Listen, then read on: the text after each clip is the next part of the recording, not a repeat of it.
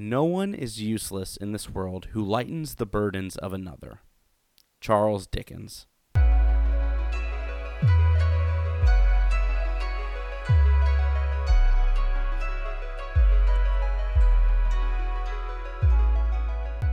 Bending Not Breaking, a mini episode.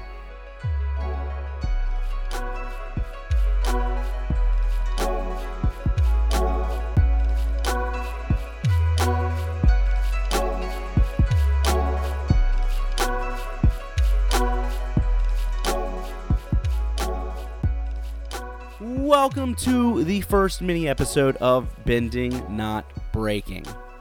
You might ask, what is a mini episode? And that is a phenomenal question.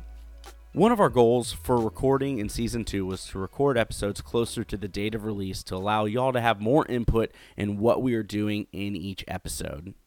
For this reason, we backlog less episodes, trying to record them as up to date as possible, but that makes it tough when we get into scheduling conflicts or if one of us gets under the weather and is unable to record. So, we are recording these mini episodes so you can still get your avatar fix. We can still get episodes out each and every Tuesday, and then we can also make sure that we're recording high quality content um, when we dive into our actual full length episodes. So these mini episodes will still have a thought for the episode, a lens that connects us back to an episode or character, and a call to action and devotion, just like our full length episodes. The only difference is they will be a whole lot shorter. You'll have four episodes that are mini episodes, and then we will get back to your regular scheduled programming once our schedules get a little less hectic and we have a little bit more time to dive into these episodes in a way that is meaningful and impactful. Before we jump into the content of the first mini episode, we really want to give thanks to a lot of different individuals. First, thank you so much to those who have listened, subscribed, reviewed, and shared this podcast. It means the world to us that y'all enjoy it, and it means the world to us that you join us on this journey as we just continue to learn about leadership and life through Avatar The Last Airbender. Next, we want to thank all those who have taken time out of their day, time that is incredibly valuable, to send voice memos with your thoughts, feelings, questions, concerns, interpretations. We love having your input, so please keep sending those to the archivy at gmail.com through a voice memo. We love to listen to them and we love adding them into our episodes. Thank you to everyone who's following us on Twitter and Instagram at BNB underscore pod, where you can find bonus content we love that you are continuing to share in this journey outside of just the podcast. We love being a part of a community that just really has fun with this. Finally, we want to thank the listener. Thank you just for being a part of this each and every week.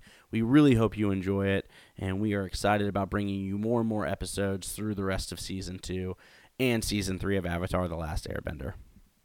Now, for this mini episode, I really wanted to talk about the idea of support and what it means to be supportive.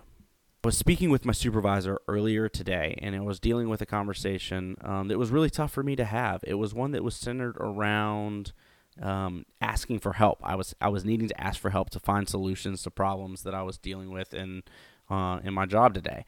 And we had a really awesome 45 minute conversation about it. My supervisor was super helpful as we were chatting about possible solutions and, and she was allowing me to soundboard things. And at the end of the conversation, I said, Thank you for your support. And then I stopped and paused and I came back into the room and I said, Hey, I just want to let you know that that wasn't sarcastic. And I felt the need to say that. I felt the need to clarify because it felt so weird for me to say it because it's not something that I say frequently. I don't say thank you for the support frequently.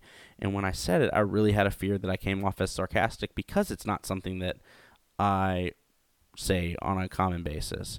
And so I thought that it could be taken as something that wasn't genuine. Then that got me thinking about how does this play into Avatar and what characters in Avatar are ones that are incredibly supportive that maybe we looked over in the first season. And we talked about this character a little bit, but I also wanted to just re-highlight Monk Gyatso. I think that it is incredible that he truly knew the balance uh, of the importance of play and work in regards to the way that Aang learns. And I think that he took a lot of time to make sure that Aang was in a place where he could learn and he was in a safe place. He met Aang where he was, but also pushed him to just continue to, to grow out of his comfort zone.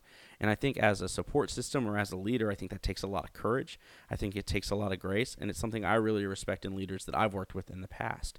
And so seeing that in Monk Gyatso throughout the, his, the episodes that he was with Aang is something that I really grew to appreciate. And I don't know if at the time if it, Aang didn't really have the awareness to say thank you, um, or if I missed that but it's something that I don't know if Monk Gyatso heard that a lot. And so if Monk Gyatso's out there, I want to say thank you for the support that you show others. Um, and then my call to action for this week is to show more gratitude in moments when others are supporting me. And for me to be more intentional about lifting up those moments as they happen and saying thank you there. Those are my quick thoughts for the episode today. But what do you think? Are there characters that you think are incredibly supportive that we didn't highlight or that we need to highlight? who are the people in your life that you need to make sure that you're thanking for the support that they're giving you? And what's a way that you can do that? Please feel free to send us a voice memo to the at gmail.com. We would love to put your thoughts onto our episodes. I'm Sunshine Mayfield, and this has been Bending Not Breaking, a mini episode. Thank you so much for listening. Okay, goodbye.